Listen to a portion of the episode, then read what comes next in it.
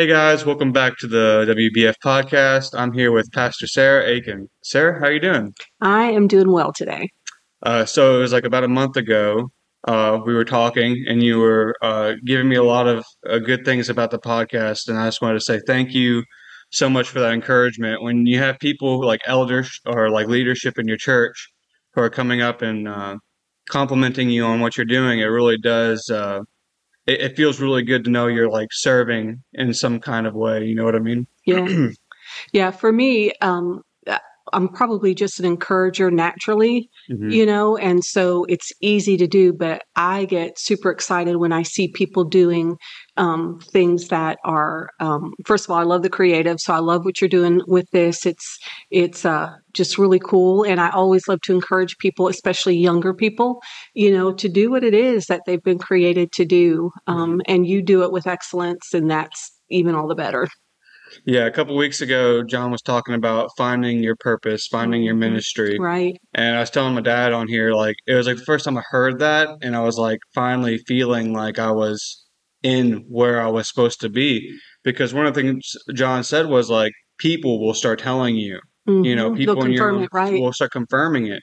And it was like, man, it was like the weeks before that and the weeks after that. It's just been constant confirmation and it's just it's so uplifting and so humbling at the same time to just you know be used and um so thank you again for all that you've you've done here. Whenever you speak or anytime i've i've heard you speak i always just try to listen because you're always full of so much insight. Mm-hmm. and so i really uh, greatly appreciate that. Well thank you. I, I appreciate hearing that. Um, thanks. So let's get started with what was church life like for you growing up? Oh my. Um Gosh, well, I I feel like I kind of have a little bit of an interesting story, just kind of how things landed many, many years later. Um, I was actually saved when I was really young, like five years old. Mm-hmm. Um, I went to uh, our church name was uh, Full Gospel Tabernacle. Uh, the pastor there was Henry F. Redman, amazing man, just amazing man. He himself had a phenomenal story. He was actually uh, very addicted to alcohol at one point and his wife shirley was a christian. She just kept going to church and um, you know whether he would go or he wouldn't go she was she was determined she was going to serve the lord mm-hmm. and crazy thing he used to come to the church where he eventually became a pastor at he'd mm. sit out in the parking lot and yell at her when she would come out of church because he was so angry about her going to church and mm. he didn't want that for their lives and of course the lord got a hold of him flipped his whole life on his head and he became not just a phenomenal pastor um, but actually a, a, missionary primarily to India. Mm. And he just did, he just did amazing work for God. He'd come home without his shoes all the time because he'd see somebody that needed shoes. So she was always packing him extra shoes and stuff. Mm-hmm. Just a just an amazing man.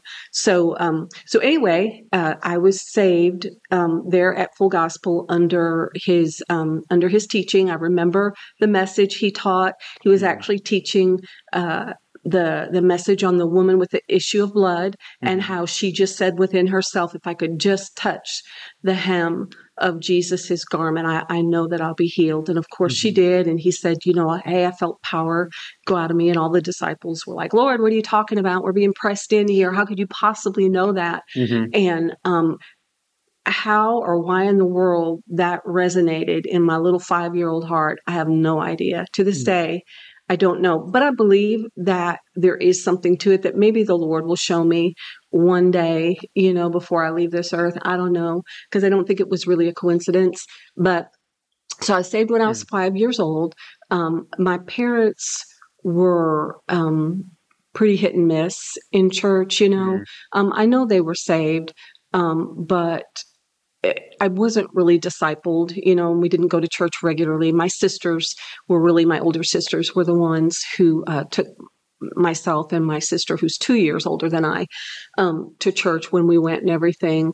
Um, so, you know, I cannot you know, I, I wasn't really a disciple of Christ, honestly, until I was probably in my early 30s, Mm. um, where, um, you know, I knew God was real. I knew I was saved. I was actually filled with the baptism of the Holy Spirit at age 14. Mm. I'd gone to, it's at the tail end of like the whole Jesus revolution thing, Mhm. you know, and I had gone to um, like a, uh, it wasn't really a youth meeting. It was just a, a meeting, you know, that these Jesus freaks were doing on a Sunday night. And so we were like, hey, let's go check it out. And um, they asked, um, was there anyone there that hadn't received the baptism of the Holy Spirit Mhm. yet? And of course, I had learned about it in our church because it was a spirit filled church, Mhm. but I was always kind of trying to dodge the bill, the bullet a little Mhm. bit on that because it kind of scared me a little bit. I didn't know, you know, Mhm. um, what would happen to me when I did receive it.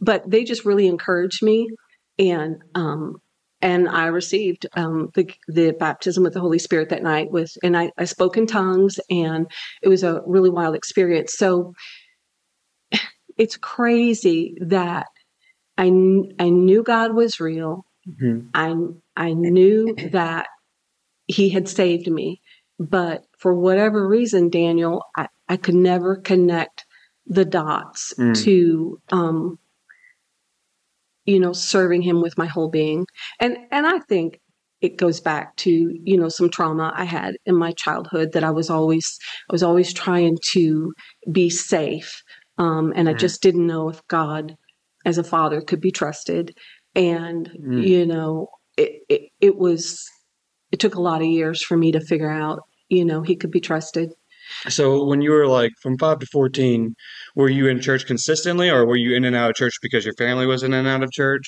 yeah we were really in and out of church Mhm. uh, quite a bit the main times i remember us attending of course was around holidays and stuff i mean my parents tried and and i love my mom and dad and and you know they they gave us and did for us the best that they could Mhm. but we we didn't have um, a home life that was conducive to really discipling children. It was Mhm. very performance based. You know, I can Mhm. remember, um, you know, being told, you know, makeup was bad and this was bad and that's Mm. bad, you know, and playing cards was bad. And I'll never forget. I went and I talked to because I I challenged my dad on that, which is, gosh, yeah, I challenged my dad, which is kind of crazy. But uh, probably my siblings would say, well, if there's anyone that was going to do it, it was going to be Sarah who would challenge Mm. him. Mhm. So, um, but I challenged my dad on that, and he said, "Will you ask Brother Redmond if that's okay to play cards?" And I said, Mhm. "Okay, I will." So that Sunday, um, after the service, I met Brother Redmond up at the, the altar, and and I, I apparently was so young he had to bend down, like he got on one knee to talk to me because I, you know, I said I had a question for him, Mhm. and so I asked him. I said, "You know, will playing cards send me to hell?" And he Yeah. busted out laughing. He was like, No, hon, you're not going to go to hell for playing cards. Like, okay, thank goodness. So, anyway, I told my dad, and my dad just kind of looked at me like, You really went and asked him that question? I was like, Well, yeah. So, um, Mhm. so anyway, you know, um, when I was 32, um, really in a in a hard time in my life of of recognizing, you know, I can't do this on my own, and I know there's a God, and I'm thinking His way might be better than mine because I keep I keep. Uh, you know, getting myself into messes, trying to be safe, thinking that I'm getting it, I'm getting it figured out. You know, I just, I just need, I just need, um, you know, I just need a college degree. I just need, um, you know, a husband who will be a dad to my son, and I just need, you know, this job or that job. And my life was, you know, I guess on the outside it looked like things were okay, but on the inside it was just a really dysfunctional situation and I used to call and talk to my my sister Laura all the time, and and she knew the word, and and um, I can remember her saying to me, you know, I'd ask her different questions, and she'd answer them, and uh, I remember her saying to me once, you know, you really need to read the Bible for yourself, Sarah. Mhm. Yes. And I said, yeah, yeah, yeah, but what about? And then I'd ask her this question. Well, I'm about 32, I guess 33 years old. I'm not sure which, but I'm big and pregnant with Sophie. Mm. And it's, you know, it's like, you know, um, tough at home. And um, I'll never forget, I was standing in our bedroom and I was folding towels and I was praying. Um, and I, I just literally said the words, I give God, Uncle, you Mm. win. hmm And and it was like this, you know, just this presence fell over me. Mm. And and I, I knelt down next to the bed and I said, God, I'll do it your way. Mm. I'll quit doing it my way and I'll do it your way. And um, after that, I began to read the word for Mhm. myself. And it was like the more I read the word, the more the more you fall in love with it. Mhm. And I just became so passionate about Jesus and so passionate about his word. It was it was a super exciting time in my life. Um, when you're like performance based from such an early age and you're trying to accomplish, you know, like you were talking about college and you're trying to get all these physical accolades, it can be hard to, you know, find him whenever you're just keeping it focused on like almost like the surface level. But when you're young, you don't realize it. yeah, You know, you don't realize that you're just trying to perform for something whenever all he wants is our heart. yeah, And so you can go years without even, you know, truly even realizing he's like right there for you. And you're just so caught up in the ways of the world. I mean, I, I know I was performance based for many years. And Mhm. then it, it was like, you know, a lot of times it comes up on here that people were performance based. People were, you know, just chasing after like the, the rules and you know what I mean? Right. And it's like, all we can keep on talking about on here is like relationship, relationship, Mhm, relationship. mhm. And so, like, even being filled with the Holy Ghost at a very, you know, a pretty young age, I would say, I- even me, I was probably an early teenager myself. That's not going to cut it. you know, like, there's still, like, there's a, a lot of growing pains for me um, with just like listening to the ways of the world and then accepting their ways yeah. and like in the middle of my season of being on fire for God with me and Zach, you know, praying over the congregation and preaching to the youth at, you know, 14 to 16, to, to go from that to smoking marijuana and, Mhm. and starting to believe the ways of the world, right, it, it just, you know, cast me off into the, to the depths of, you know, the world and stuff. So from 14 to 32, you had this, this gap almost, Mhm. right? hmm What was going on with you then? Yeah, it was. Um, it- well, I mean, I was just pursuing work and pursuing a degree and and you know trying to get things figured out that Mhm. way. Um, my relationship with the Lord, though, was was very um, well. I mean, it was non-existent, really. I mean, it just it's like I knew He was out there, and and honestly, at that point in time in my life, I was always, I think, just kind of trying to dodge Him Mhm. because if he found out what I was doing, Yeah. you know, he was going to get me, you know, Mhm. because that's the that's part of the whole law-based life. Mhm. You know, you're just you're just trying to always be um you know, kind of dodge the bullet. And I was getting saved, you know, when I would go back to church, I'd get saved again, you know, not Mm. understanding, you know, that that um you know, my experience, even as a five year old, it was, Daniel, it was real. I mean, I wept as a five year old and I felt the presence of God. And, you know, He sealed the deal with me in that moment. But, um, you know, I just put Him on a shelf and, and it, zero growth, zero maturity, really. Mhm. Um, and um, I went out into the world and, you know, um, went into bars and different places, being, you know, being filled up, I thought that way Mhm. until I got to be about 23. And then it was like, well, this is dumb. Mhm. this is dumb, you know. And then I found out I was pregnant with my first child with Joel. And um, of course, that changed everything for me in terms of, yeah, I don't, I'm not doing that anymore because Mhm. I'm not bringing a child into this world where, you know, that's what they have as a parent. Mhm. And so, you know, I began to live a much, um, a much different life in terms of, you know, I quit going into bars and drinking and doing all that stuff Mhm. but I never I never really enthroned God as my God. Mm. I continued to try and get things figured out for myself. You know, I've seen a couple of people at our church who I could tell are getting convicted because I've seen them go up for salvation more than once. Mm, And that's just something that happens with people who just don't quite understand it. And it used to almost frustrate me, but you have to kind of like think of it differently. I think for me, I had to realize like it's almost heartbreaking that they still don't have it quite figured out. And that's whenever discipleship is so important. You know, you're talking about how you didn't have a lot of that and like how much that would have helped you in Mm, those years where because it was real, mhm. you just didn't have anyone, you know, nurturing that. Right. And so, you know, lack of knowledge is so, you know, huge. And getting in your words for yourself, I think that's, you know, some advice that just can't go overlooked because it's like it's so funny how we can be performance based until it comes to like reading our word. And then that that seems like it's a huge step, right?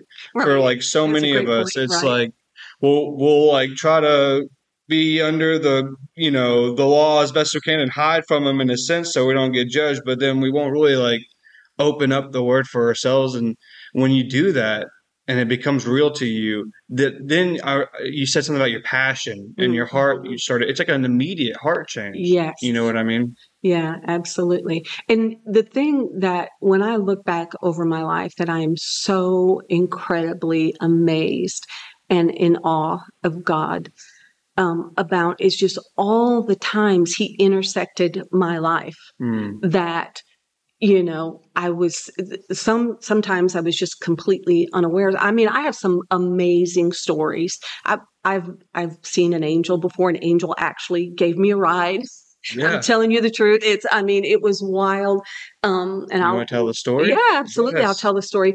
Um, so I think it was in 1985 or so. Um, but I worked in downtown St. Louis at a Big Eight um, accounting firm, and we were actually in the media. Well, we were in the NBC building um, there off of Market Street.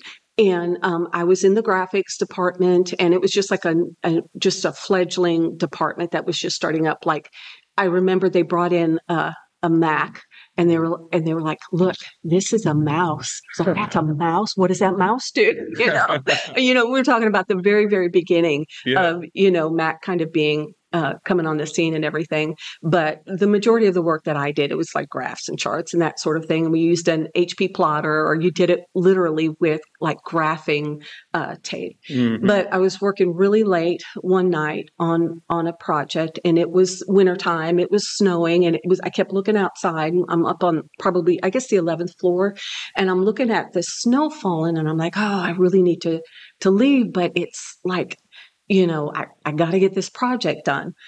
Being performance based, you know, if I get it done, if I please my uh, superiors, you know, then that'll make me feel good. And Mhm. and so, um, you know, I finally decided I, I got to go. I got to pack it up for the night. And um, I had to go get my son. So I'm in St. Louis. Uh, my parents lived across the river in uh, Cahokia, and they were keeping Joel that day. He was like t- a year, two years old, a year, maybe 18 months at that point. Mhm. So, and I had an old junky car that just, good Lord, I don't know how it made it. But anyway, went over, got my son, Mhm. and they're like, "Are you sure you want to drive home?" I'm like, "Yeah, I gotta, I, I want to go home, you know, because I gotta go to work in the morning and and all of that." So, Mhm. um, I don't know if you're familiar with the Poplar Street Bridge Mhm. um, in St. Louis. It's it's you know, there's a couple different bridges, but it's Mm-hmm. it's one of the um, it's the one that's closest to Busch Stadium. yes Um, so anyway, go get my son. I get halfway across the bridge, and it is like like snowing buckets. It's ridiculous, Mhm. and my car dies. And there's not a soul out. Everybody's way smarter than me. They're already at home, you know, because this is like 10 o'clock at night, you know? Yeah. And I'm thinking, oh my gosh, you know, first of all, we're talking St. Louis. St. Louis is not the Yes. safest place Mhm. you know, the city, um, safest place in the world to be. And um, I'm looking over at Joel, and he was asleep and didn't have heat in my car. Mhm. Had him all bundled up. And um, I remember I just put my head on my steering wheel and I just bust out crying. I said, God, I need you. I need you. Um, please help. And that was my prayer. And so I turned the key again, and the car started. Mm. And so I got Um, probably well, I lived in um, some apartments called Rain Tree, Rain Tree apart- apartments. I don't even know. It wasn't St. It was it's on the outskirts of St. Louis. So anyway, we got about maybe two miles, three miles from home, Mhm. and the car dies again. So I thought, okay, well, I can walk that. You know, I'll just get him out, and I had a and I had an extra blanket there in the car. So I got out of the car and I came around to his side and I got him out and I just got him wrapped up. Mhm. And this car pulls in in front of me, and it's a white car, and um, she unrolls her window. And it's a it's a black girl and she has a black dog. And this black dog is just like looking at me. And um, she said, Hey, do you need a ride? And I said, Yeah, actually, I do. Now you have to understand, you know, I would never accept a ride from anyone, not even a, a girl, like under any circumstances if I'm holding my kid. You know, I'm just super, you know, you're in St. Louis, you don't know. But it's like when she unrolled that window, it was like it was like this wave of peace came out. Mhm. And I thought, okay, you know. So I got in and the pup jumped into the the back seat and I got in there and she said, Well, where do you where do you live at? And I said, Well, I live up at at Rain Tree. And I'm telling you, Daniel, the inside of this car was like I don't know how to explain it. It was like so peaceful. It was Mhm. like I literally stepped into an alternate universe or something. It was so wild. Mhm. And, and of course, I was worn out. I was tired. I'm thinking, how am I going to get my car fixed so I can get to work? And and um, so anyway, um, she's like, oh, I, I live in Rain Tree too. And I was like, oh, that's cool. You know, thank you. so um, she takes me, you know, to my apartment. I get out. I thanked her again. Didn't even think to ask her name. And got out, you know, went in and everything. Well, we had snow days the next few days. So um, I thought, I'm going to bake this girl some cookies. I got to go up to the office, find out who she is, Mhm. and um, so I can take her um, these these cookies. And went up to the office, talked to the lady, and she said, "There's nobody that lives here that meets that description." Mhm. And I was like, "No, you you don't understand. She drove this car, and she looks like this, and she has a black pup, and Mhm. and she's like, "Hon, there's nobody that lives here like that." Mhm. and i you know i just the lord just quickened to me you know that that he had sent an angel to help me Yeah. and there's no telling daniel how many times that happened you Yeah. know between that 14 and 32 because i had put myself different times in some dangerous situations that i should have never been in you know just being dumb and hanging out you know uh, bad company corrupts you know good character now which way that was going i don't know but I'd like to think, you know, I was just making bad choices. But yeah, there's no telling how many times the Lord protected me and helped me. Thank God for His grace. I Absolutely. mean, that's you know, even whenever we don't know, we know whenever we need Him, and we're able to uh, pray and like seek Him. And when you had to put your head on the steering wheel and say, "Lord, please help me," yeah. we know He's our helper in times of need. It's just uh, making that like a like a constant idea in our head. You know what I mean? And um, I, there's been times where ah, I shouldn't have made it home. You know, just to put myself in very dangerous situations. I've had people pull guns out in front of me before, cock them, ready to like shoot people before. I've had some uh, very scary situations that I shouldn't have been. Shouldn't wrong place, wrong time yeah. Right. and uh, it's just crazy like when you put yourself in those kinds of situations where you're in the world and you're doing the things of the world you're not in his will Mhm. and his protection can only go Exactly. so far Mhm. but his grace stayed with me and i, I truly believe it's because of prayers and like my family's prayers over me Yep. even whenever i was you know so disobedient right. so you know that's something that's been heavy on my heart lately is like obedience hmm and humility and like relearning that now Right. is like something I feel like it's like very important as I Mhm. teach it to my children Right. and then like showing it even more so to my parents now hmm to like get back some of that, you know, what I had like really, you know, just muddied up, you know, over the years. But it's crazy how much he can do for us. You know what I mean? Yeah, and um, the weird, the weirdest thing about that whole season is that I always had and, and I know you're probably going to be able to identify with this, but even when I was in the wrong place with the wrong people, I I always had like this tug inside of Mhm. me, and always just like this little bit of sickness in my stomach that I would have to literally push down, which of course was the conviction of the Holy Spirit Mhm. of saying, This is not this is not God's best for you. This is Mhm. not my best for you. Yeah. You know, what are you doing? Um, so Yeah, I became secluded, so I didn't have to like feel that as much. I numbed it throughout the years, and it was different if it was like up like my place with my friends. Then I didn't feel that almost at all. But if I was going out and doing the drinking and all that stuff, because then you're gonna drive under the influence, Right. and you're gonna put yourself in situations where you probably should have gotten multiple DUIs, but you know, just stupid decisions that I was making yeah. but I became very secluded in my drinking there for the last few years of it so that I didn't have that tug as much. You know, it, it was just me and my own thing. No one really, you know, but no matter how good you hide it, the people who love you know, Right. you know, and they're tugging at you still. Right. right. And so God was still finding ways to uh, to tug on me.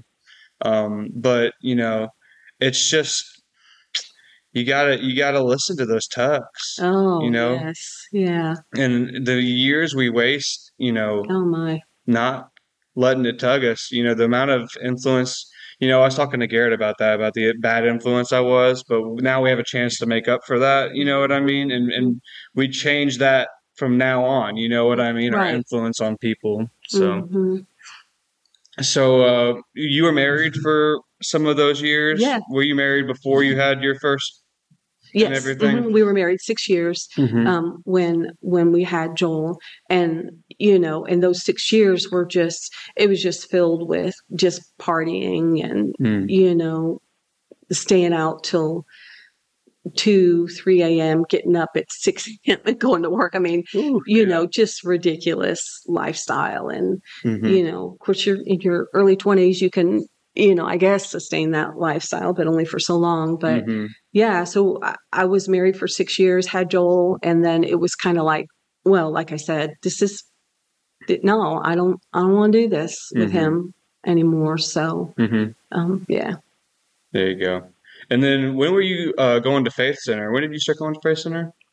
um, well, that was 2004, I believe, that um, I started, um, and I want to revisit uh, something real quick. Go for it. At age 32, Yeah. um, I made a job change. I, I worked um, at a hospital um, just as an administrative uh, person um, and um, got pregnant with Sophie. So I knew I wanted to work part time. I Mhm. couldn't stay on full time or whatever. So, long story short, um, I ended up getting a job at Focus on the Family, you know, because we were in Colorado at the time. Okay. So, um, got on in the films department, and they were doing a series called "That the World May Know," which is actually a very uh, it's it's a really well known series in certain circles. And uh, Ray Vander Laan, amazing biblical scholar, Mhm. um, and that that the Lord really used that to add to um, my um, my love of Him, Mm. my awareness of Him, my uh, my understanding of how much the Jewish culture uh, played into who Jesus was. That Mm. Jesus wasn't an American, Yes. that He was a Jew, Mhm. you know, through and through. And and it, it just like it became so exciting to me who Christ was Mhm. you know so that really added to um, my growth at that time and and the college that i was in um, it was actually a jesuit university which is actually ca- catholic Mhm. um, but my religion teacher was a rabbi Okay. and so he was actually really good friends with james dobson who was the president of focus on the family at the time Mhm. kind of sat at the same table with all the the um, the big ministry leaders in Colorado Springs. And for whatever reason, you know, he just really took a liking to me, and he began to explain to me about the oral Torah Hmm. and how it played out, and about the Jewish belief on who Jesus was, which didn't doesn't line up with Christianity. He did not believe that Jesus was the Messiah. But Mhm. even in that, it was so interesting how God used all of that uh, you know, like I said, to really awaken me Mm. more and more and more to Him. And I, I actually had an opportunity um, that He had offered to me to because He was starting this um, this uh, Amer- or, uh, Jewish Christian Studies Institute. Um, and he was going to be in Jerusalem part of the time, Colorado Springs part of the time. And he had offered me, because I was getting my degree in mass communications, did I want to come on as basically his public relations person? Mhm. And I just had a check in my spirit about it that, you know, it was a phenomenal opportunity. I mean, good Lord. Um, but I just had to check that it wasn't the right thing. Hmm. Uh, and, and it ended up being, it was, it was a good decision not to go in that direction.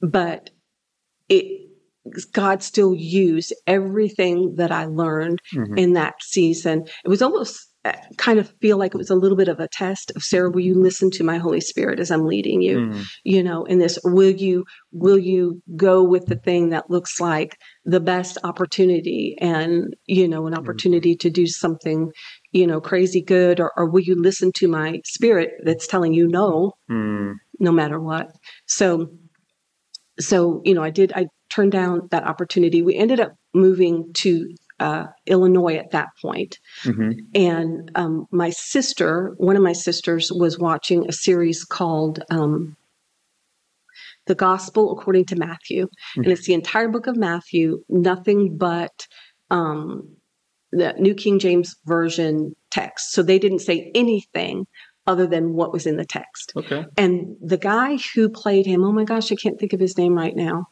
but he was phenomenal as Jesus. And and that was like another layer that God gave me because I not only got to learn a little bit about Jesus as a Jew working on that the world may know, but then I come to Southern Illinois and I get to see Jesus as fully God, fully man, Hmm. because he was so precious in this. Just this man was created for this part. He was, he, I mean, he just exuded the love of Christ and how he looked in people's eyes and, Mm. and how he interacted with people doing, you know, no text or, or no um, script other than, you know, the, the gospel of Matthew. Mhm. And I'll never forget the very last scene in that series. Um, they sh- they show Jesus um, after the resurrection. He's walking down um, the shore of the Sea of Galilee. Aw- He's walking away from the camera, and he turns and he does this like, "Come on!" Mm. And his eyes are just full of light and love and joy, and he's grinning from ear to ear. Mhm. And that was kind of like another one of those pivotal moments where I thought, yeah, Jesus was a man of sorrow, but man, he was a man of joy. Mm. And it was just, it just like rocked my world that, you know, it's kind of like all the years of being performance based and law based and, and all of that and trying to dodge the bullet. And, you know, God's this white haired dude sitting in the heavens, you know, on the, on the Bama getting ready to clunk you, you know, for anything you do wrong Mhm. there's this Jesus who's like, oh my gosh, he's just full of joy and happy. So that was another really pivotal moment for me. Mhm. And it actually leads up to coming to Faith Center Hmm. because I came to Faith Center in 2004. And um, first time I walked in, we were, of course, in, uh, The warehouse. yeah, Charter Oak. Mhm. And the new sanctuary wasn't even open yet. I, Hmm. I don't know how long. I mean, they had not, y'all had not been meeting long. Yeah. And so I walked in, and John was on the soundboard to the right. I thought, oh, okay, there's the sound guy, you know. and then he got up and started teaching, and I thought, holy cow, he's not just the sound the sound guy. Mhm. And the way he taught was so um, like so in line with the Jesus that I was discovering. Mm. It was like, no way Mhm. no way, this can't be real. Um, because we had gone to a church for a number of years um, in Carterville, Illinois. We made the drive, it was an hour drive to get there. Mm. And I served in children's church, you know, the whole entire time we were there. Just so the Lord was really awakening all that in me too, that, you know, I needed to serve. He had called me to serve. Yeah. And so, and it was, it was amazing, but it was an hour drive Mhm. you know, and um, pastor there, phenomenal guy, uh, Todd Greinert. Um, he actually has a little bit of a story too, but um, Sophie was going into youth group, Mhm. and I was just praying, Lord, if I could just find a, a church that's closer, because Mhm. you know that hour there and for an hour there, and then an hour drive back on Wednesdays. Yeah, after you're working full time and all of that. Mhm. So, uh, you know, long story short, we we found Faith Center and everything, and you know, just really connected. Mhm. Um, I sat on the very back row all the time because that Mhm. was my comfort zone. But I did start getting involved in serving immediately because I, I knew I knew I was called to serve. Serving's so important. I have a, a friend of mine who she's just now starting to serve in her church. She was having this um, ish. She was starting to feel like she wasn't sure if it was the right church for her, and she told me she was praying about it and praying about it and praying about it. And then very next Sunday, uh, the pastor's wife at her church comes up to her and asks her if she would like to restart the nursery program at the Mhm. church. And then the service was like really what she needed to hear. And I was like, yes, that's like God, because like her, her husband, she's not for sure if he's completely there yet, Right. but he likes going there. So for him, she was willing to go there. But for God to give her this opportunity to, you know, be used, it's just so important to find a place where you can serve. Yeah. And I love how in your story we went from like being in the wrong place at the wrong time to the right place in the right time, Yeah. and how it seemed like your ch- your the like ramp or the escalation you saw in that season of your life was like multiplied. Yeah. You know what I mean? And like even in you finding the right place at the right time, you did have a test Mm-hmm. and you had to check your spirit. It's so important as we're growing in Christ to continually make sure we're being spirit led Yes. and not be just emotionally led because you could have ended up in Jerusalem Mhm. and no telling what could have happened in, Right. in the circumstances there. And for that to give you a better understanding of what Jesus was like, you know, uh, Zach Griffin, he, he seems to really know his stuff on like what the culture was like at the time. Mhm. And I really always find that fascinating whenever he teaches to the youth or whatever, because I don't know that much about it. So to Mm. get to kind of better understand what culture Jesus was in, you know, God, you know, chose those people for a reason. Mhm. And so it is fascinating. And uh, I haven't watched that show you're talking about, but just to get it all added up, all in the right time, you know, the spirit. I was talking to Jody about how I don't feel like the Lord speaks like in different volumes, you know, but it just seems like he's gotten louder to me Mhm. over the past few, you know, months of me being sober and like us growing. The sermons are all correlating everything you know he's speaking so loud but it's just because we're like more vigilant and more Yeah. aware of like what he has to say you know people always talk about like a quiet god Mhm. and you know there are times where you won't just always feel that impression in your heart but yeah, keep on checking you know we got to keep Yeah. on checking that spirit and be spirit led in our choices because I, I just feel like it's so important Right, right, and that gets back to to really making a commitment to being faithful to the word. Mm. You know, of just you know, even if you get like a like a and I mean, I I read the Bible multiple times and in multiple ways, but like I have a um, New Testament, one year New Testament, Mm. and so, you know, just do that. I mean, I get up and I read like however much, you know, I have for the day. And, Mhm. you know, every single day the Lord speaks something to me. Every single day I get something new from it. So he he wants to reveal himself to us. Um, and and the enemy will always fight against that. He will Mhm. always, you know, make you too tired for your your quiet time with the Lord or you know distractions whatever the case may be but but god wants to speak to us both through the page and through a rhema word a spoken word and i think when we're in the written word regularly Mhm. it's so much easier to recognize the voice of god Mhm. um, where he's he's um, you know he's speaking to us about you know maybe specific things our assignment in life and are giving us different desires just like you do in this podcast that maybe you didn't fully understand you Mhm. know why and and you know you don't know what the end of this will be, but God does, Mhm. you know, but, but you were faithful to step out and say, okay, God, well, I'm going to, I'm going to do this. Mhm. And um, so, yeah, if there's one thing I always try and encourage women in is is just begin to build that discipline. And as you build that discipline, Mhm. you're going to find him on the page, and you're going to see him throughout your day, and you're going to hear him talking to you, and Mhm. it's going to be this amazing love relationship with the God of the universe, and it's going to blow your mind. Yes. It, if you're not hearing him and your excuse is, well, I don't hear him, are you reading his word? Because he will speak to you through his word.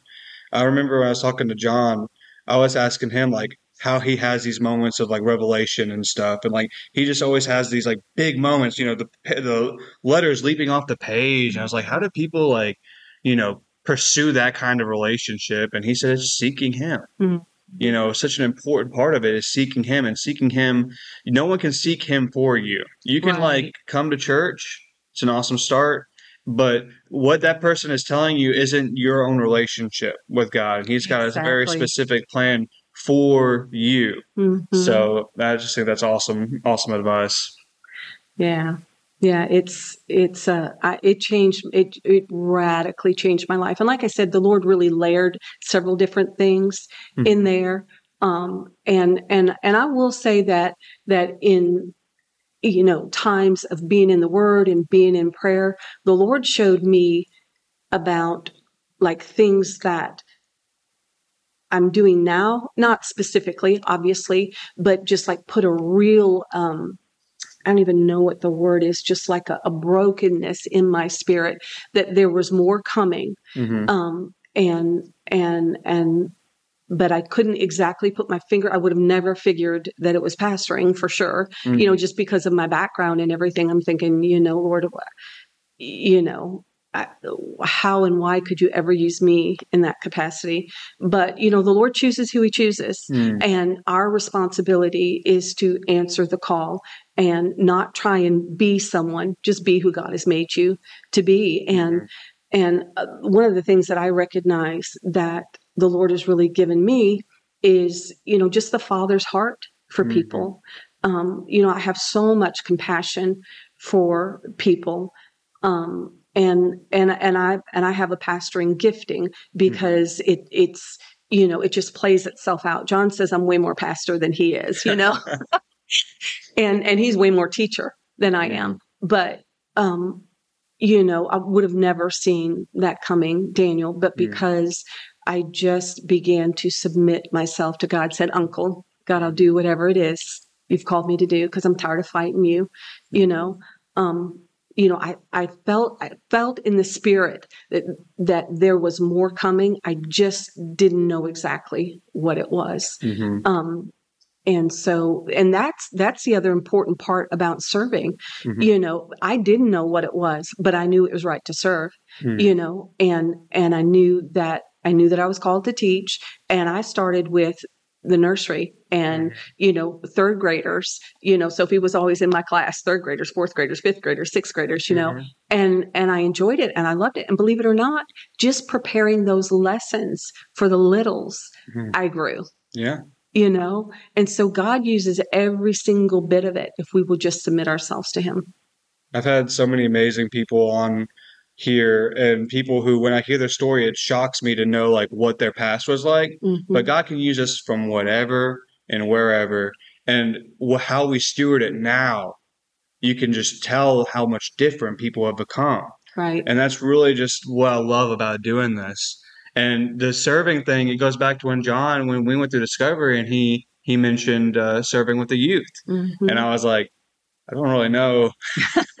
like, you know, I'm already awkward enough. I don't know if I'm going to be good with these like teenagers, but it got my foot in the door somewhere, and I needed that. I Mhm. needed to. I needed to do more. yeah And now it's like, you know, before I know it, I'm like praying with the intercessing team. I might be doing some other stuff I don't want to mention on here quite yet until it happens, but probably gonna start serving in the like kids kid. You know, you just end up next thing you know, the ball starts rolling and you know, until he tells me like stop, I just feel like it's good to serve because I'm at a place now to where I feel like I'm getting filled up enough to where I want to pour back out Mhm. you know i have this like vision of like people who go up for prayer and it's like uh, go up for prayer. You know, you, we need to pray for each other if you need it. But I would also love to see those people who go up there, who have the confidence to go up there, some of those younger people, to start having the confidence to pray for others, to be confident up there.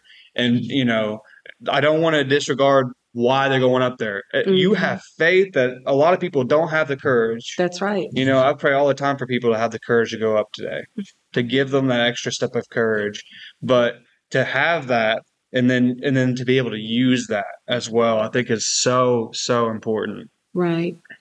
Right. And that's interesting because you have a tremendous heritage through your parents Mm-hmm. for prayer. And and I love to see how that plays itself out in next generations. Mm. Um, you know, what God has given one uh, a father and a mother, how it plays itself out in the in the lives of their their children. But yeah, you're right. There's a real and that's one of the things that always um like really impressed me about John is that you know here here's a perfect example. I remember one sunday he was um, teaching on how we are all um, we are all ambassadors for christ and we're Mhm. all ministers of reconciliation. And i probably heard that taught before Mm-hmm. but i was like what? Me? You know and i re- and i took hold of that.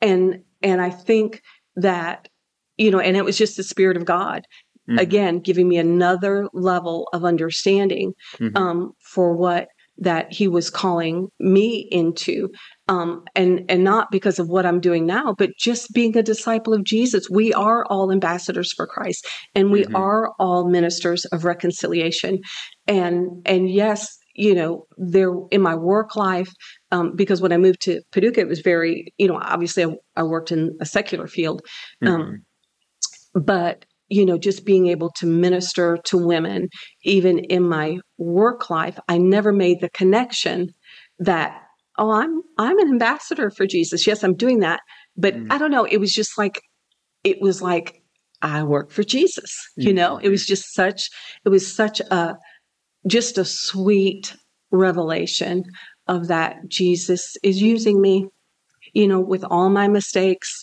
in my past and Mhm. all the missteps um you know he could he could use me Where you were not discipled, now you get to step in for the women who haven't had a disciple yet and truly disciple them. It's so important for, uh, as you were telling that part of your story, it's so important for us to have spiritual fathers and mothers.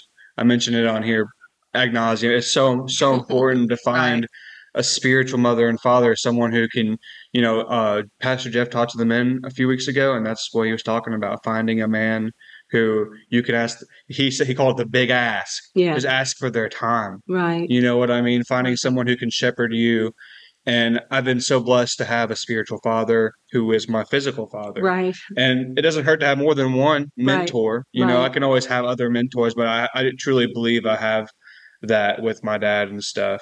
So once you and John finally got married, did you see like exponential growth again in that season in your life as you were ramping up through your well i would say i saw how do i say this i saw um exponential reality check Mm, about being uh, because I wasn't ordained as a pastor immediately. That was a few da- a few years down the road after I married him. mhm, It just became obvious that was part of my gifting.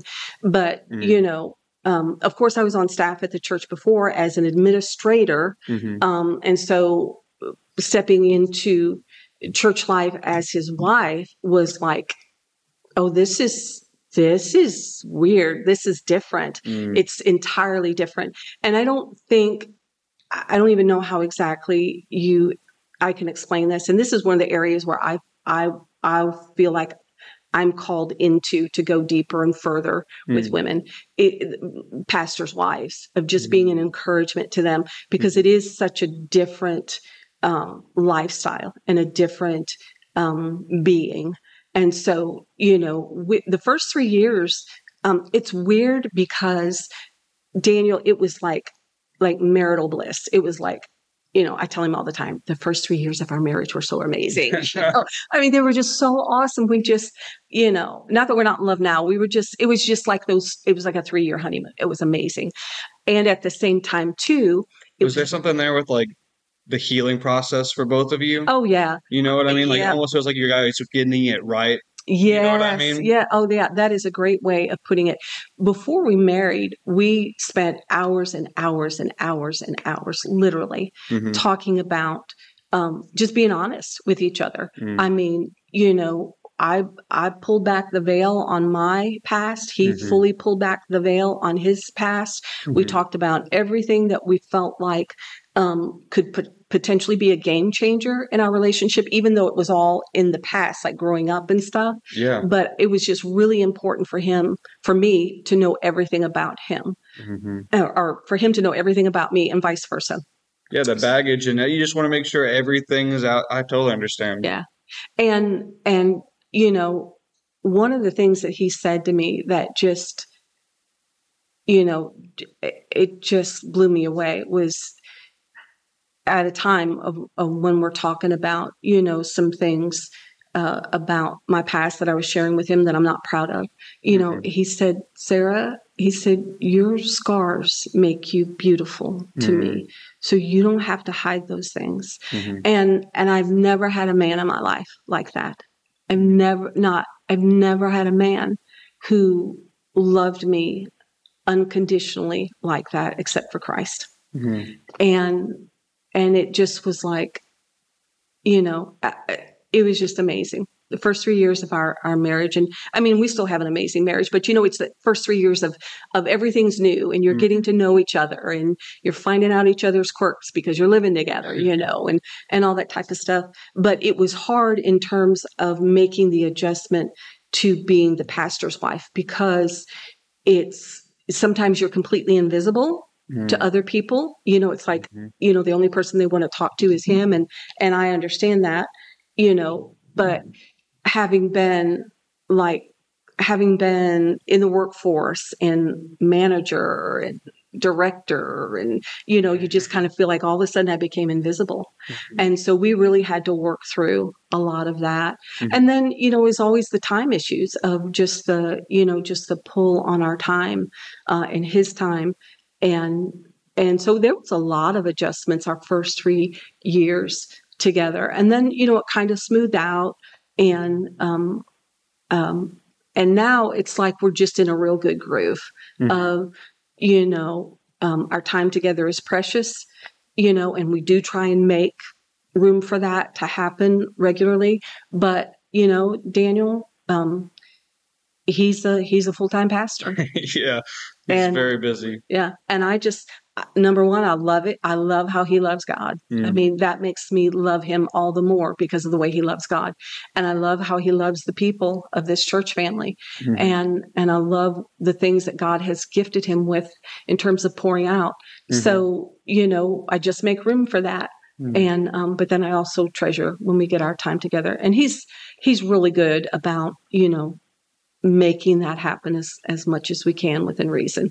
Yeah, I mean, you know, I didn't have to go through a first marriage to have baggage going into my marriage. hmm You know, premarital sex and all of the, you know, others that happened before. But, you know, something that me and Jody have had consistently through our our walk of life together is like odd schedules, Mhm. trying to find time for each other. Right. So as our plates seem to get busy and full, you know, with kids and everything, fuller than ever, it seems like we're built for it. right. You know what I mean? So like whatever comes our way when it comes to serving the Lord, Mhm. I think we're ready for it because we were kind of not serving him for a long time and not seeing each other and that took its toll on us. right. But we got to a point now or you know through the years of where we were comfortable with you know making the time we have important Mhm. and then realizing that you know our time's not our own. We have two babies yes. to take care of Yes. and putting God first is should be the center of our marriage in the first place. Right. So if we're too focused on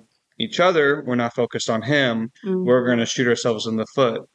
So. I, I love that you guys have found that uh, that groove. We just hit our three years. Yeah. Uh, so yeah, we've gotten through the three year honeymoon phase. You know, Yeah. it was like even even through those three years, I was building, I was like adding on top of the baggage, sadly, Mhm. because I wasn't where I needed to Yeah. be as a man. Yeah. And seeing her heart change and like my heart changed too, like when we started coming to church with Caleb, and just seeing like through these this this year especially the amount of growth we've had with her and her word every day, and and me just growing and growing. It's like wow, we're finally hitting this stride, you know. And Right. the sermons John was teaching on um, building and rebuilding, Mhm. it was like we had the material, but we hadn't even started yet, you Mhm. know. So it, it's just awesome. Um, it's an awesome place to be. So, um, what's next for you? What what what's your goals? Yeah. Um, well, a couple different things. And, and actually, I want to back up just a little bit. I don't know how much time we have left here, as much time as you want. Okay. Well, I, I want to make sure that I clarify something because um, not a lot of people know this about me, and it's actually a point of humiliation for me. And I don't say it, you know, I but I I want to be clear about. I've actually been married twice before Okay. John, and so um, you know, and and I don't I don't say a point of humiliation as though I don't have value for you know um, the the men that I was married to because of course they have value in the Lord's uh, eyes. But you know, as a pastor's wife and now an ordained pastor, it's it's it's always feels really awkward for me Mm. because you know I think why couldn't I have you know done better and all of that. Well, you know, it's just part of my story. It's just part of who I am. It's just part of the miracle of how God has redeemed my life. Was Sophie born into the second marriage? Second marriage, yes, yeah. I, I caught that and I didn't know how to ask. So Yeah. thank you for clarifying. Yeah, yeah. So I just, I just always like to be really uh, clear on Mhm. that for people so that they're not confused about it. Um, and so that was, you know, a little bit even more so of the miracle for me that John would choose me. Hmm. You know, because I'm thinking, okay, do you know? do you know I was married twice? And it's so funny because um, he is so funny. Um, if we're like talking with a couple or whatever, and and I say, well, I was I was married before John, and he's like, you were married before. so you know, he's so funny. I'm like, okay, let's just let it go. But Mhm. um, but you know, so that was all the more reason why I was just like, God, you you have to be in this Hmm. because you know in my mind i'm thinking why would anyone want me you know why would a pastor want me why you know and so i say that because i think one of the things that i want to do moving forward you know whether or not i actually get to do a podcast eventually because I'd, I'd like to um, but I, I love to write and Mhm. um, that's quite a bit of my background um, I want to I want to reach out and I want to encourage women. You know that God redeems. He redeems. One of the most amazing stories um, I have in in you know just speaking to how God has intersected my life again and again and again. Mhm. And um, we were. It was actually the first time I ever went to Mexico with John, Hmm. and he was teaching at a conference down there. And Brother Yurton um, was well he well he went with brother Yurton we went with brother Yurton and a number of other uh, men and teachers and their wives and and so uh, of course brother Yurton is like being in the presence of God you know just let him open his mouth and it's like oh my gosh it's like sitting around you know God himself you know and just such a, a precious man well like on the first day of the conference they we have lunch break so they take us all out to lunch Mhm. and they seat me next to Brother Yurton. Hmm. And I'm like, oh my gosh, you know, what am I going to talk to him about? you know, Hmm. because I'm in my mind, Daniel, and this is this is the game the enemy plays with me.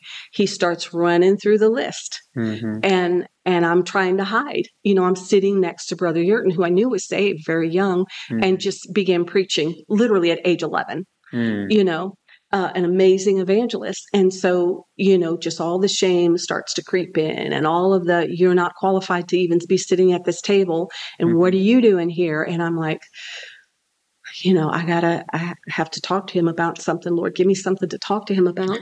so I thought, I'll ask him about his salvation experience. That's a pretty neutral, you know, um, Mhm. uh, a pretty neutral question and hopefully he won't ask me anything about me because I'm really trying to not have to tell Brother Yurton anything too extensive about me, you know. But he is so, gosh, he's so precious. Anyway, so um, he says, Well, Sarah, I was 11 years old, and there was an evangelist who came to town. It was a tent revival, it was in the days of tent revivals. Mm-hmm. And um, he said, um, I heard about him going to be in town, and um, I decided I was going to go down there and and listen to him.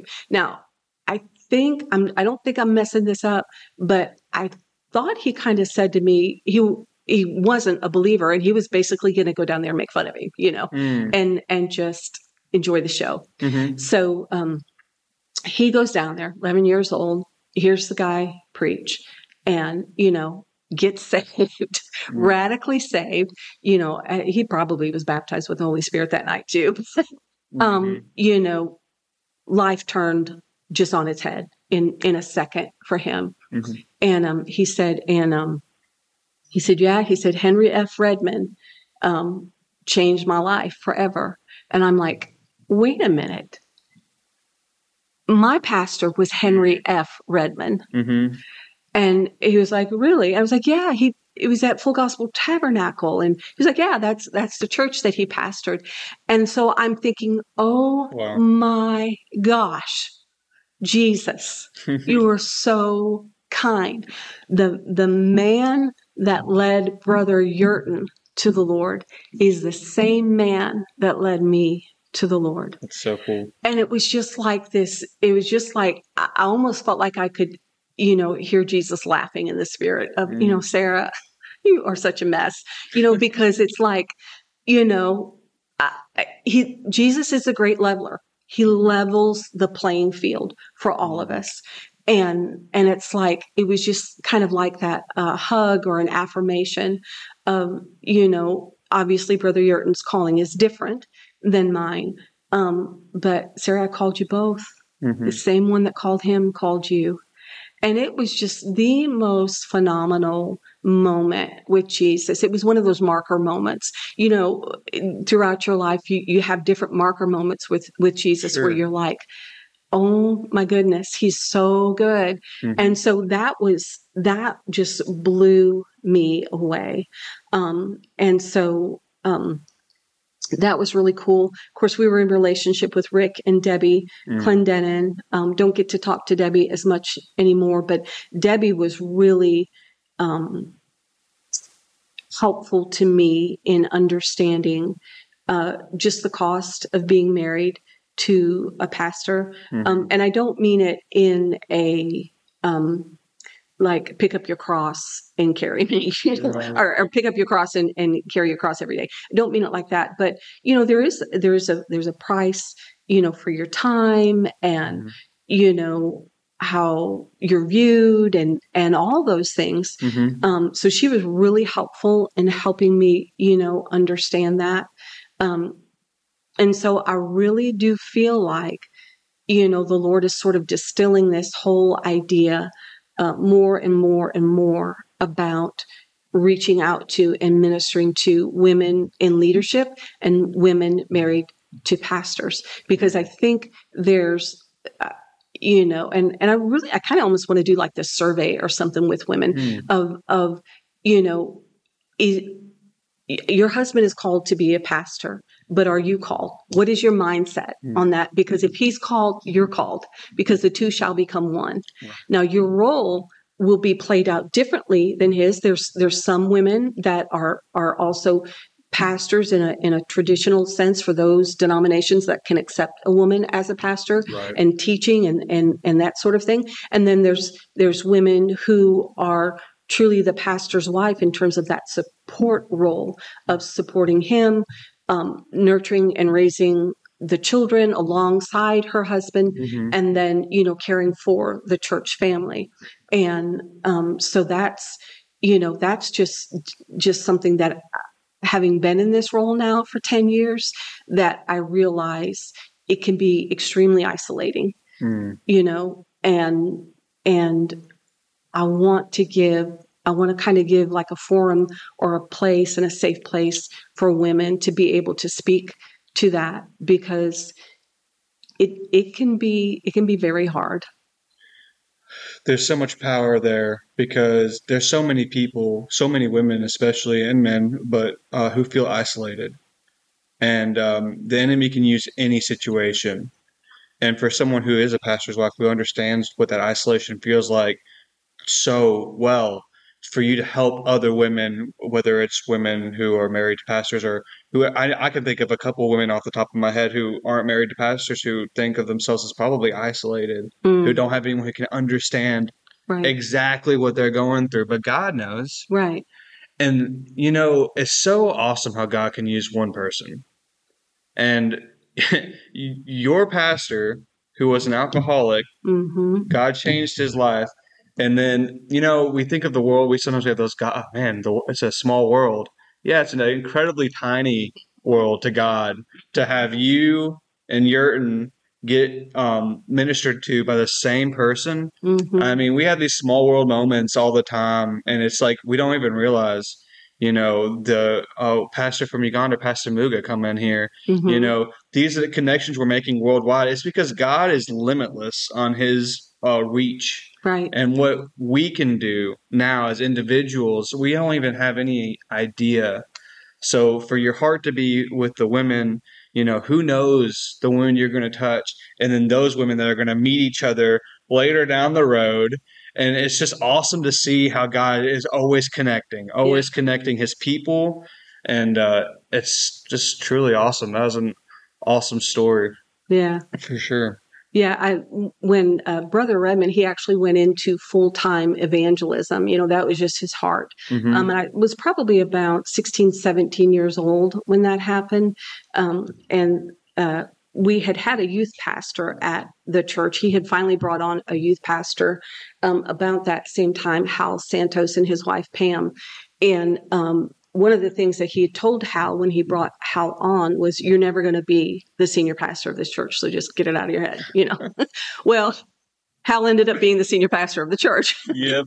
and he pastored uh, Full Gospel, which it, they changed their name to, to Grace, uh, Grace Church, um, probably back in the late 90s.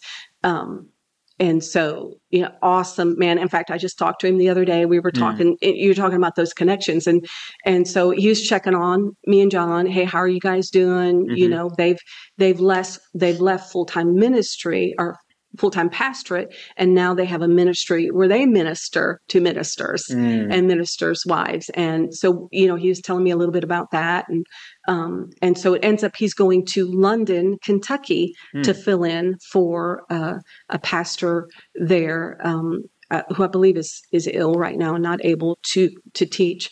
Well, um, Donald Sims is from London, Kentucky, Mm. And I said, "Well, hold up, let me connect you with Donald Sims." Mm-hmm. And uh, and then talking to Hal a little bit more. He's going to Uganda, of course.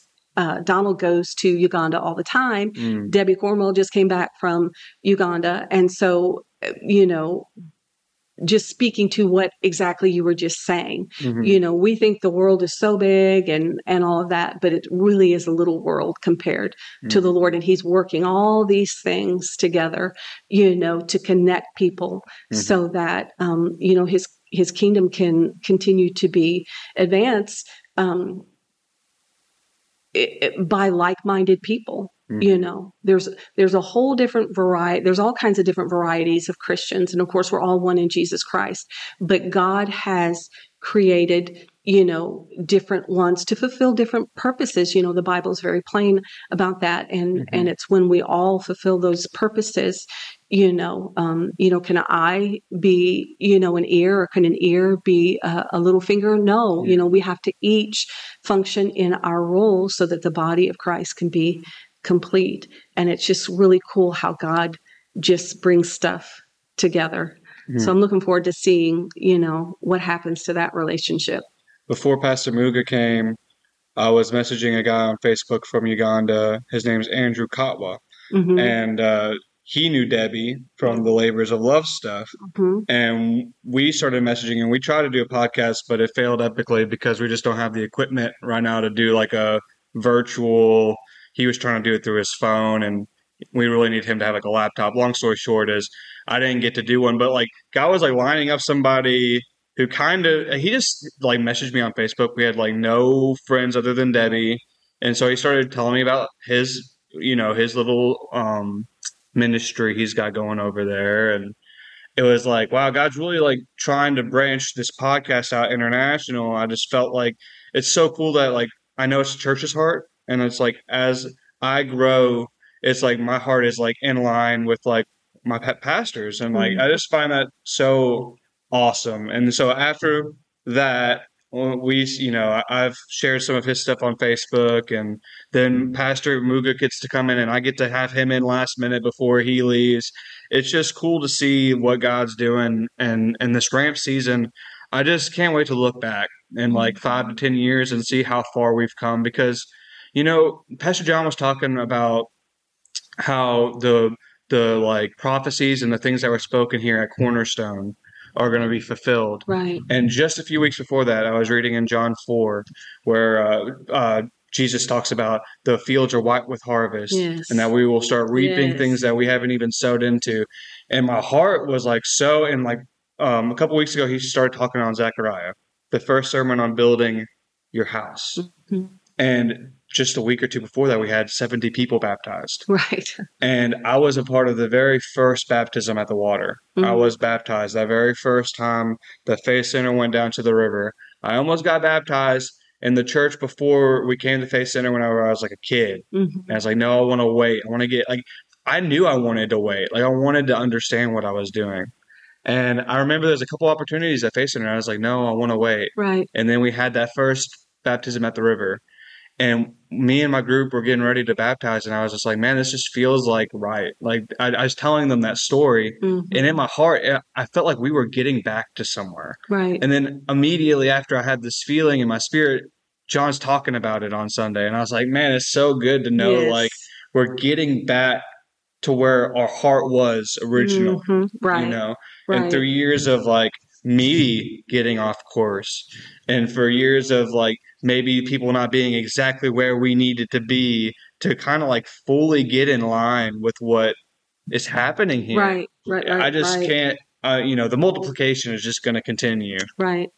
Yeah. Yeah. I have a firm, a firm belief. Um, you know, the well, and you know, of course, John's spoken about it multiple times that that it's it's almost like a complete relaunch mm-hmm. of Faith Center, and um, it's it's kind of cool because um, you know the lord has shown me the number 10 a lot mm. over the years and and if you've ever all the girls in my life groups you know they're probably if they're listening to this they're probably laughing because they know how i find dimes constantly mm. john is like he's he's like i don't know what's wrong with you you know i'm always finding dimes like random dimes the number 10 has just been super important so when we were when we first came to this building and were thinking about um, you know originally we were talking about maybe joining combining congregations with father's house and uh, faith center mm. um, and you know we were having some preliminary meetings we were doing worship at uh, the the Purple Palace and we were doing worship here. Mm-hmm. Well, one of the first nights that we came here to do worship, um, we were all walking around and praying and and um, John said, Sarah, come over here. And he's standing on the stage, like right exactly where he preaches from. Mm. And he says, Look down there.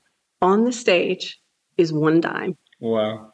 And so this year is the 10th year. December 2023 is the 10th year that we have been in this building. Mm. And so, you know, I, I, I believe there's something to that, mm. you know, and, and I think, you know, if we will join our faith with um, what it is that we feel like God mm. is, is speaking to us, you know, there's, there's nothing God can't do then if we will only believe. Mm. That's good. So uh, maybe I can ask you one last question. Yeah. Um, I always try to think of a dumb question at the end of these things. Okay. So, what's some advice we can give to some women out there who are feeling isolated? Who are feeling isolated? Um, I think, um, you know, one of the best things a woman can do is number one just jump into a life group mm. um, that I, I, you know, I don't know if I'm just prejudiced or whatever, but I feel like our life groups, especially the women who lead our life groups, mm-hmm. they are, um, they're so generous and compassionate and kind and understanding. I'm, I'm just, I mean, I grew up in a church. Brother Redmond was amazing, but it was just kind of then, I believe, the era in American churchdom in mm-hmm. which you know, people were not uh, as transparent as they could be. Mm-hmm. You know, a lot of things just got swept under the rug, and you didn't really talk about, you know, any any sin unless it just became really public or blatant or whatever the case may be and mm-hmm. and so you know women lived very isolated lives and didn't talk about what was going on in the home mm-hmm. and such um, but i believe we're in a completely different era now mm-hmm. where you know the women who grew up in that you know we're passionate you know to to say it's okay to be to be real about what your life has mm-hmm. been we're not going to glorify sin we're not going to celebrate sin right. because sin is bad and mm-hmm. sin is evil and sin destroys lives but but god can redeem that time mm-hmm. so i would say one of the best two pieces of advice really one of the things that really really helped me a lot because like i said when i came to faith center my my goal was to kind of sneak in the back and sneak out mm-hmm. um, and to not be known i just i just wanted to come to church um, but the the environment, the culture, the people, the teaching mm-hmm. was just so life giving. It was like, uh, okay, I gotta serve here too. yeah. Is to is to serve, find a place to serve, and of course here it means you go through discovery, and then if you are in a place in your life where you're healthy enough to serve, then jump into serving somewhere mm. because that's always life giving.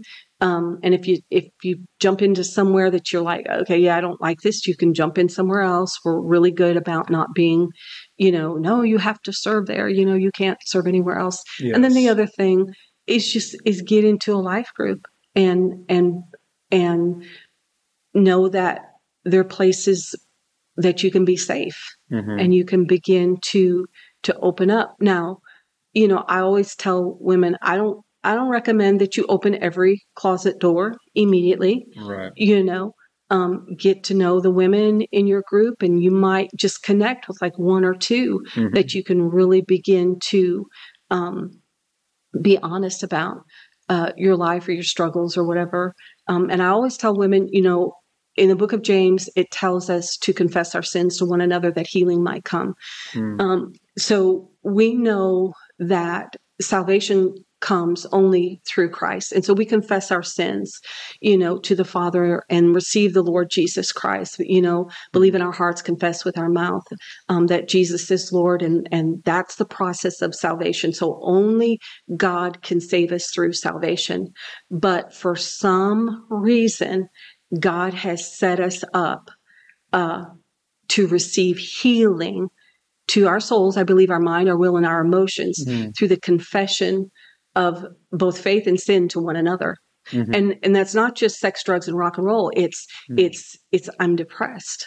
Mm. You know, I I can't seem to to get past you know this this feeling of loneliness or darkness or you know my marriage is really suffering and and I don't know who to talk to um you know it's it's when we it's when we it's when we um, confess those things to one another that that healing comes. And I'll tell you a super practical story that's um, very transparent, but I'm going to tell it. Um, a lot of years ago, um, gosh, it was probably in 2000. Oh no, it was like 1997, 98, something like that. Um, we had moved here from Colorado, and um, I was wrestling with a very fleshly sin. And, um, but I had no one to talk to about it because I'm like, who am I going to tell? mm. Who am I going to tell this? You know, because, you know, at that point, I'm, you know, I was really serving the Lord. Mm. Um, you know, um, I was I was all in with God, mm-hmm. but there was this thing I kept wrestling that I could not get free from. Mm-hmm. And uh, one day I was driving to work and I was praying about it, and the Lord said very plainly, um, "I want you to go no, this is what he said. He said, Do you want to be free? And I said, Yes, Lord, I want to be free. He said, I want you to go to your sister Maureen and tell her what you're wrestling with. Hmm. I said, Is there a second choice? Because I didn't want to go to my sister Maureen. She's like Mother Teresa. Mm-hmm. You know, I don't want to go tell her. She's like too perfect, you know? And so I said in my heart, I'll go to my other sister and tell her, you know, because she's, she's, she feels safe mm-hmm. to me. You know, not that I mean Maureen's amazing. She's she literally is Mother Teresa. She's yeah. so precious. But my other sister, she was the one, you know, that I grew up with. I was closest to, you know, that we had a lot of similar life experiences in terms of, you know, our friends and we knew all, you know what I'm saying? Just kind of same circles, that sort of thing. So, um, so I went to her and I told her, you know, what I was wrestling with. And she said, well, okay, you know, let's, we're going to pray together and I'm going to be praying for you and I'll kind of be your accountability partner and all of that. I was like, mm-hmm. great. So this thing broke off of me mm. and I was free for like six weeks. mm-hmm. And then it came back. Mm. And the Lord said to me when I was praying about it, Are you going to go tell Maureen now? Mm-hmm. I said, Yes, Lord. So I, I, went over to my sister's house and I said, Hey, uh, I'm supposed to confess something to you that I've been wrestling with, and and here it is. And um, I remember her looking at me and saying, Well, Sarah, do you think you're the only woman that has ever struggled with that? Mm. And it was just like, this weight just fell off of me. Mm. And she said, Sarah, it, it's okay. And then she began to minister mm. to me. Um, and my sister, Maureen, she's actually 10 years older than me.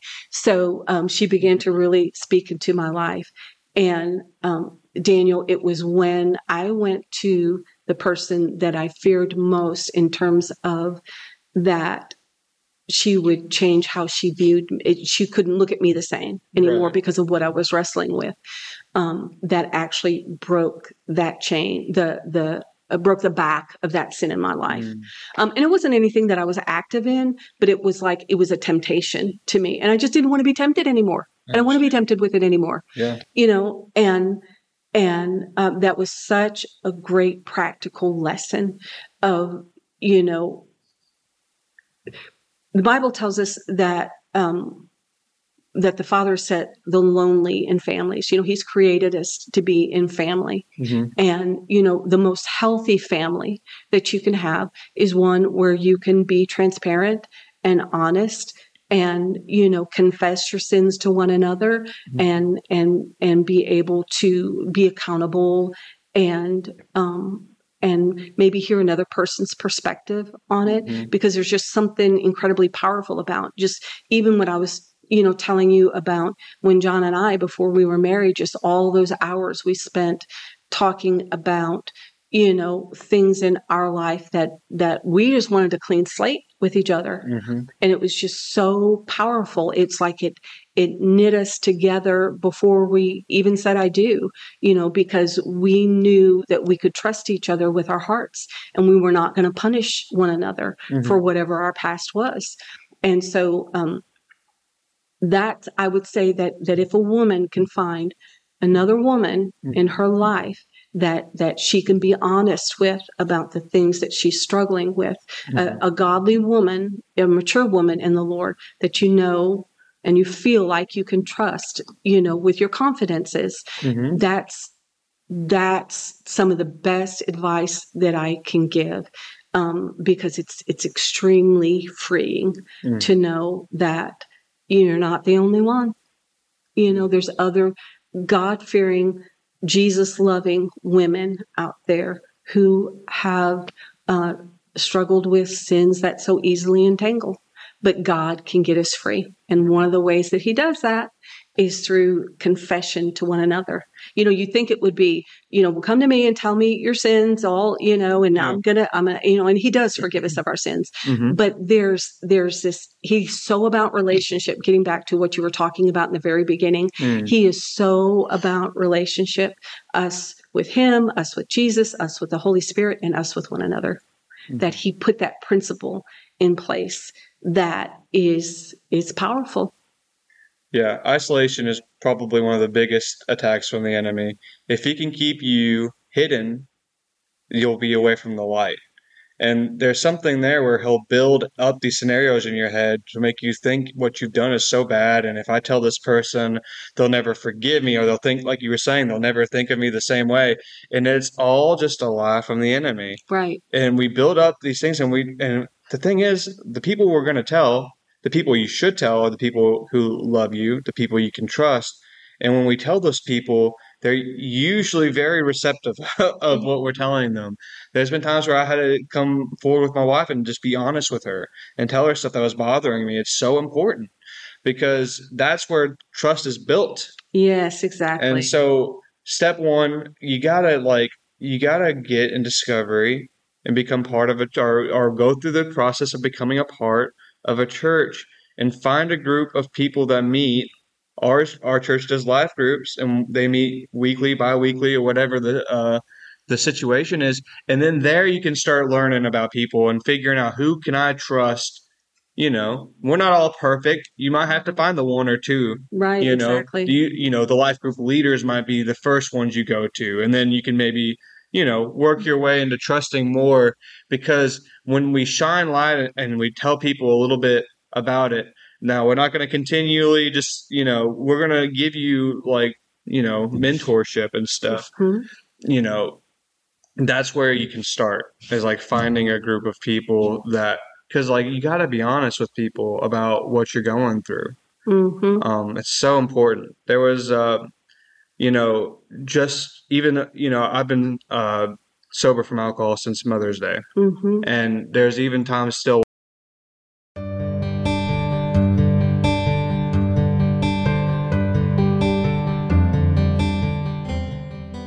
Hey guys, thank you for listening to the WBF podcast. Whether it's your first time or you've listened to every single episode, it's truly just a blessing to be able to speak with you guys and bring the testimony of what Jesus has done in, in the lives of the people around me. If you guys are blessed, I just ask that you share these testimonies with your friends and family, confidently post them on your social medias because we never know whose testimony it is that's going to touch someone else. And I'm believing that these testimonies will touch the world, not for our glory, but for the glory of Jesus. So, if you want to be a part of growing this ministry and seeing the equipment get better, eventually get to see video, you can go to the WBF Podcast Facebook page and find out more. I'm praying for every single listener that God will bless you and He'll open your heart to whatever He's got in store for you. So thank you, and we will see you guys next week.